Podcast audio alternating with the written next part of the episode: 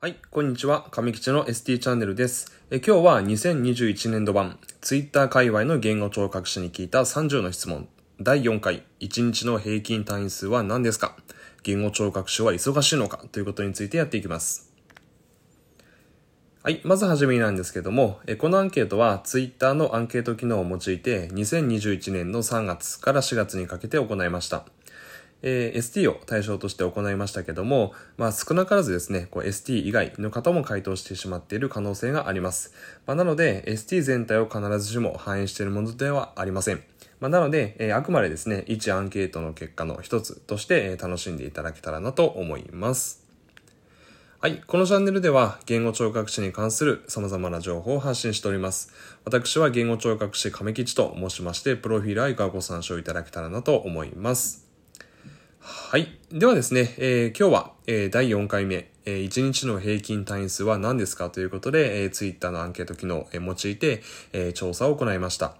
えー、結果ですけども、えー、115票、えー、回答いただきまして、えー、結果ですけども、えー、12単位から14単位が、えー、24%、えー、そして15単位から17単位が29%、えー、そして18単位から20単位が41%、21単位以上というのが6%ありました。で、えー、まあ、18から20単位が41%と一番多かったですね。はい。で、えー、ここから、えー、私の考察に移りますけども、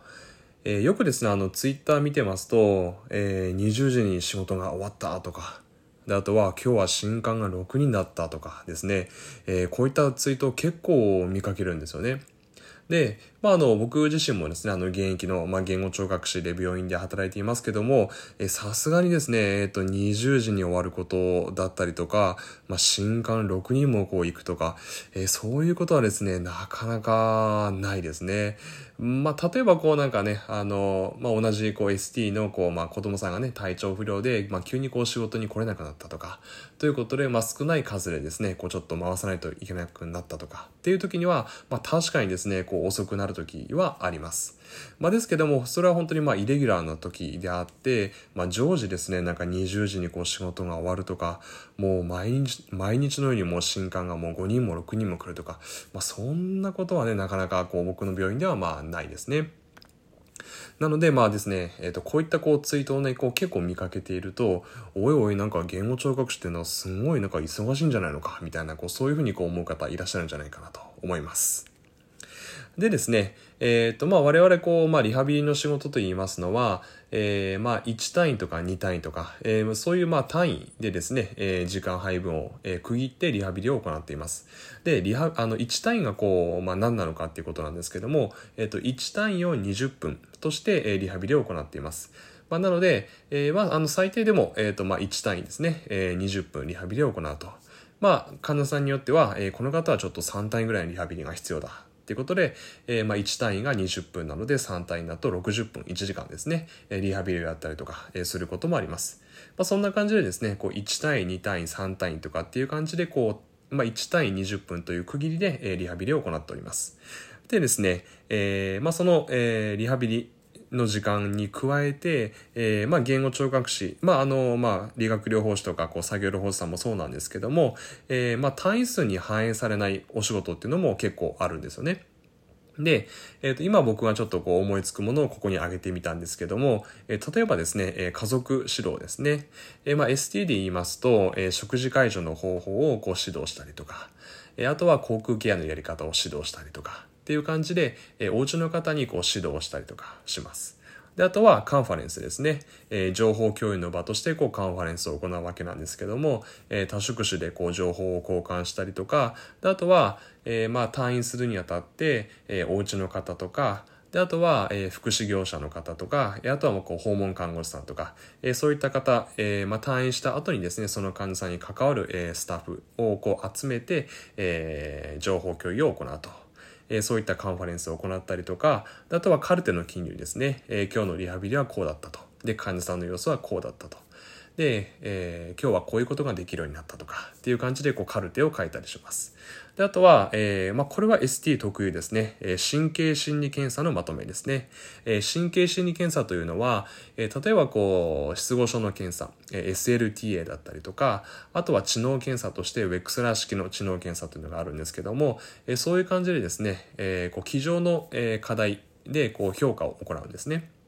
で、いろいろこう点数がありますので、でその点数をですね、えー、こうまとめるこう作業だったりとか、あとは経過報告書ですね。えー、まあ、病院からこう、例えばこう介護施設にこう移られる方に対して、えー、まあ、病院ではこういう状況だったよっていうのをこう介護施設の方にこう資料を作成して、え送ると。えまあ、それが経過報告書なんですけども、えそういった感じでですね、こう1対20分のリハビリの時間、プラス、えー、まあ、単位数には反映されないですね、えー、ご家族の方への指導だったりとか、カンファレンス、えー、こういったお仕事もあるんですね。なので、えただでさえですね、こう18単位とか、え20単位とか、え結構ね、こう忙しい中に、えこういった、え単位数に反映されないお仕事もありますので、え本当にですね、え忙しいだろうなと思います。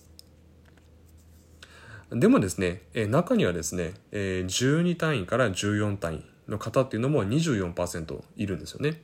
なので結構ばらつきがありますよね。えー、まあ12単位の人もいれば20単位の人もいる。えー、こんな感じで結構ばらつきがあると。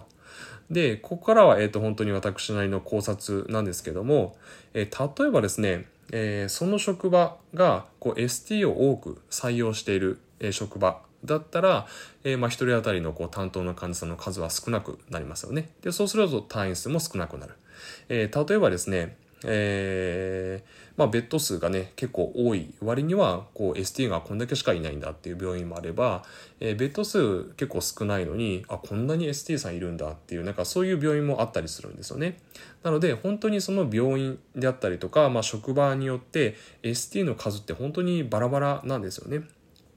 であとは、え、地域の特性ですね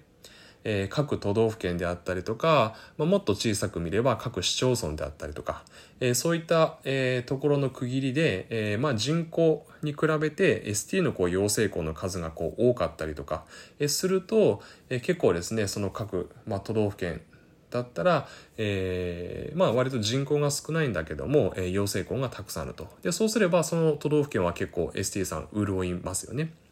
で、まあ、そんな感じでですね、こう、まあ、地域によって ST の養成校のこう数がですね、こう違ったりすると、まあ、中にはですね、えー、都道府県の中でも一件、あの、一校も、えー、養成校がない、えー、都道府県もあるんですよね。なので、まあ、そういうところはやっぱり結構、ST さんの数って少なくなったりするのかなって思うんですよね。で、そうすると、えー、各病院にいる ST さんってもう一人一人が本当にまあ貴重な存在にはなるんですけども、でも頭数が少ないからその分担当の患者さんが多くなるとか、なんかそういうことも起きてくるんじゃないかなって僕は、え考察しております。はい。ということで、えー、今日の、えー、まとめに移りますけども、えー、今回は、え第4回、え1日の平均単位数は何ですか？ということを Twitter のアンケート機能を用いて質問を行いました。で、結果ですけども、え18単位から20単位が、え41%と一番多かったです。えこれは115人中の結果ですね。で、えー、比べて、えー、12単位から14単位という人も、えー、24%いたんですね。なので結構ばらつきがありますと、えー、そういう結果になりました。で、えー、まあこのこうばらつきがある原因としては、まあ、ST を多く採用しているまあ職場環境であったりとか、あとはまあ地域の特性ですね、えー、養成校の数が、えー、人口に比べて多いとか少ないとか、えー、そういったこう地域の特性っていうのも影響している、忙しさに影響しているんじゃないかなというふうに思いました。はい。ということで、えー、今日の動画は以上になります。最後までご視聴いただきありがとうございました。えー、これからも言語聴覚士に関する情報を発信していきますので、見逃したくないという方は、ぜひチャンネル登録よろしくお願いいたします。であとは、えー、今回の動画良かったなと思う方は、えー、ぜひ高評価ボタンを押していただけると大変嬉しいです。で、あと、以下各種 SNS もやっておりますので、ぜひそちらの方もチェックしてください。はい。では、え、今日の動画以上になります。最後までご視聴いただきありがとうございました。また次回の動画でお会いいたしましょう。ではまた。